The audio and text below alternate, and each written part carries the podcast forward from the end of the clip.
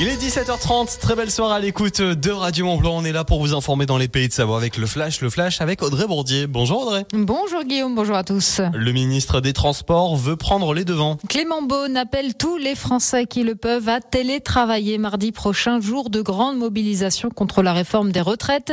Le trafic dans les transports en commun s'annonce très perturbé. Les usagers pourraient donc reprendre leur voiture.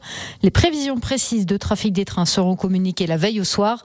Dans les airs, un avion sur trois sera annulé. Des perturbations seront également à prévoir dans les écoles. Léo Savoyard, bons élèves en termes de sobriété énergétique. Enedis a fait le bilan de l'hiver et la consommation électrique des foyers a fortement baissé dans le département, moins 9% entre octobre et février. En Savoie, cette baisse est de, 0, de 7,5%. Cela correspond à la moyenne nationale. Ce bilan a été réalisé en corrigeant les différences de température entre les années.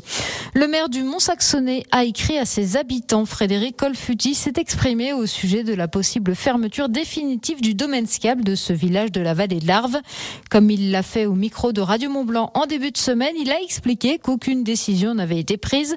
Elle le sera au printemps et qu'entre-temps, une consultation des habitants sera menée.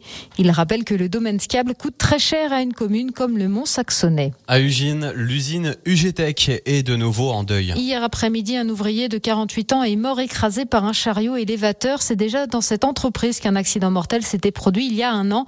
Une cellule psychologique a été mise en place.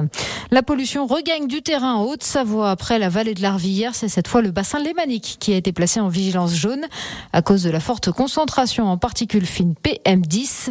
Pour l'instant, pas de restrictions, simplement des appels à la prudence pour les personnes fragiles. Radio Mont Blanc, premier supporter des pionniers de Chamonix. C'est le match de la dernière chance pour nos pionniers. Et oui, les hockeyeurs se déplacent ce soir à Anglette pour le dernier match de la saison régulière. Pour l'instant, ils ne sont pas assurés de participer aux playoffs.